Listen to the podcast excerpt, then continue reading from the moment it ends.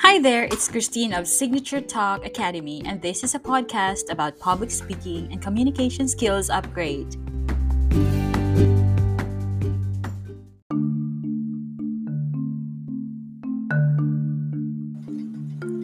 Empathy versus sympathy in communication.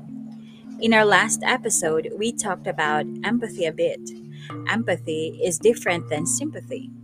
Sympathy is a pity energy, a feeling sorry for someone. Empathy, on the other hand, is more powerful. Why is it more powerful? Empathy is more powerful because it creates connection. Have you ever been in a conversation and genuinely felt the feelings or experienced the experience that the other person did? That is a classic example of empathy. When you have that feeling of wanting to jump up and shout, Yes, me too, then you know you have experienced empathy for and with someone. If you deeply listen and can empathize with another person's feelings or experience, you have mastered the art of deep listening. This creates a bond and a connection as opposed to wanting to put forth a judgment on someone else's feelings, actions, or reactions. You simply can relate.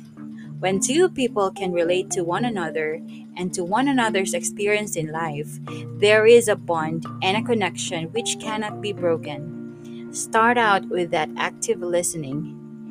See where you can find a way to empathize them and watch the magic happen.